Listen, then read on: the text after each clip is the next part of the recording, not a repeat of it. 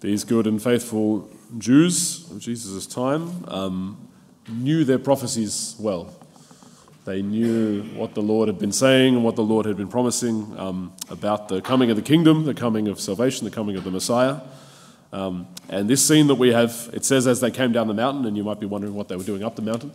Um, but this is just after the transfiguration had taken place. So Jesus took um, just a few of the apostles up on Mount Tabor, and he was transfigured in glory. His, his, the glory of his divine nature shone forth, um, and they were amazed and astounded, but also they saw Moses and Elijah appear with him.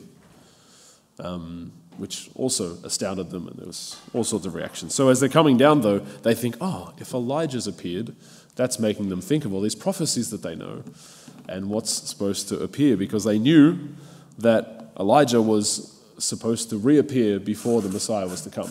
And this is something of what we're hearing um, in our first reading as well, of the way that Elijah has risen up to heaven, um, but he's also going to come back in that preparation for the kingdom of God.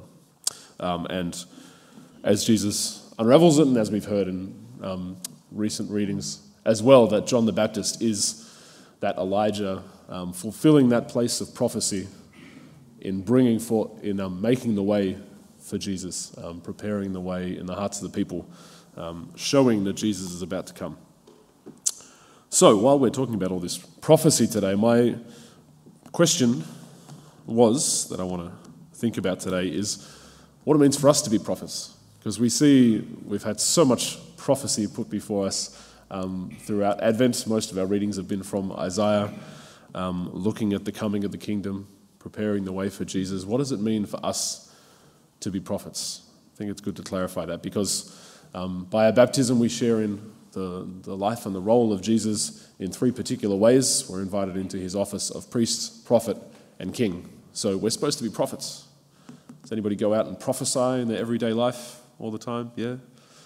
How do you even know what to do? So, that's what I want to think about today. When we look at, well, a general idea we can have about prophecy is, is that it's about telling the future. Yeah? That's probably the, the common even sense in the world of what people think prophecy is about. Um, and we can easily pick up that idea if we look at the, the prophetic tradition from the Old Testament, because the prophecy of the coming of salvation was always about a future thing. They were, they were preparing the way for Jesus, it was always pointing forward.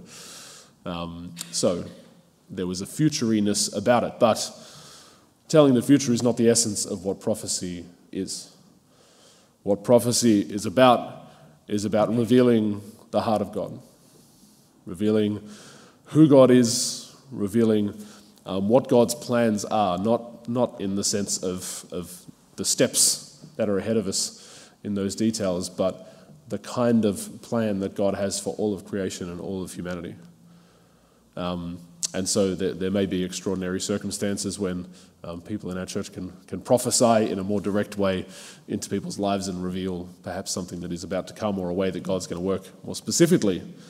But I think the key way in which we're called to be prophets through our baptism, called to be a prophetic church, is really about witnessing to and testifying to the nature of who God is, showing forth the heart of God so that we can prepare the, that way in people's hearts to, to know Him when they meet Him um, properly.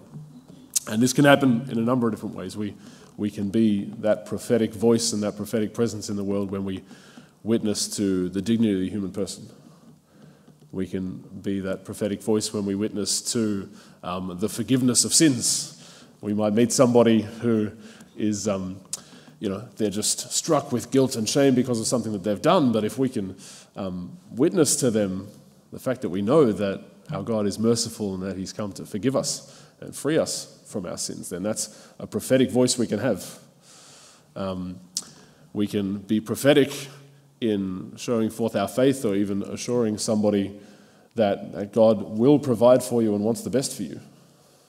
There's a, there's a vulnerability in doing that when we don't quite know what exactly that's going to look like in the turning out of their circumstances. But we know that God loves every person and that He has the best in store for them.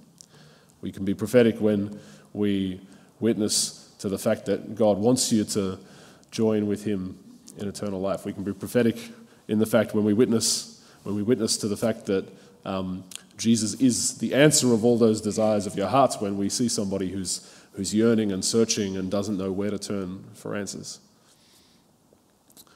And again, we might not know exactly how um, these truths are going to come to bear in a person's life, but we can still witness to that truth in a prophetic way. We can be true to what we know of the nature of God, what we know of the life, the salvation, the love that Jesus has come to bring into our lives. Um, we are a prophetic church, we are a prophetic people when we can be that presence and that witness in the world that shows to the world who God is, um, shows to the world the, the dignity and the love with which He has created all of us.